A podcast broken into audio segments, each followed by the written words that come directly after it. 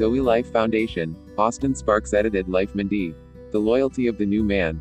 The supreme thing is the loyalty of a man in the divine sense, the last Adam, the second man did it in Jesus Christ and the loyalty of him corporately in the person of his body, church. That is in the background, and reviewing man in Genesis 1, what intrinsic was in the whole course of divine activity. We can say that it was the supreme thing in the divine thought, and the loyalty of this second man, in the first place Christ himself and then the church that is his body, the new man, Ephesians 2.15. We summarize the essential climate of the creation of man in Adam manifested in the beginning by being a living soul with the coming of Jesus Christ the last Adam living spirit.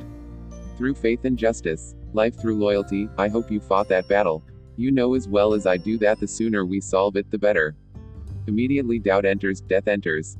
No matter how difficult the situation is, and how real and genuine the problem seems to be, as soon as we give way to doubt, we are included in death and, although the situation may seem to be absolutely impossible, if only faith it can be sustained, death is kept at bay, there is life through faith.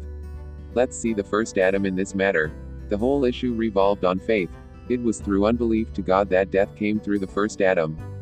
Faith, loyalty to God, the loyalty that is in good faith to always believe God.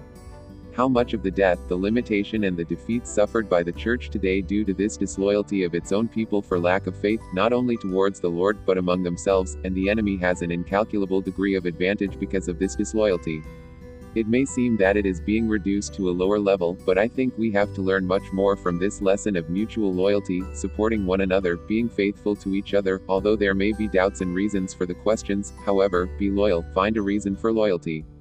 Loyalty is a great thing. Adam failed in loyalty to God.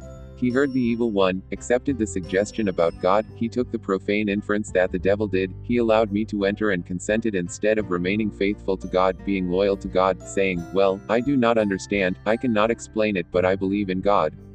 Faith and loyalty are really one in essence, and it is the only way of life. We see in Lucas 4, the Lord Jesus fought that battle. Notice the absolute loyalty of Christ to the Father. Yes, there was a lot for the enemy to play. He was hungry and weak from his long fast, however, he was not going to be disloyal to the Father at the suggestion of the enemy. Yes, he was suffering, but that way of acting out of allegiance to his Father at the pinnacle of the temple could have been a quick road to fame and popularity, but he decided to believe God.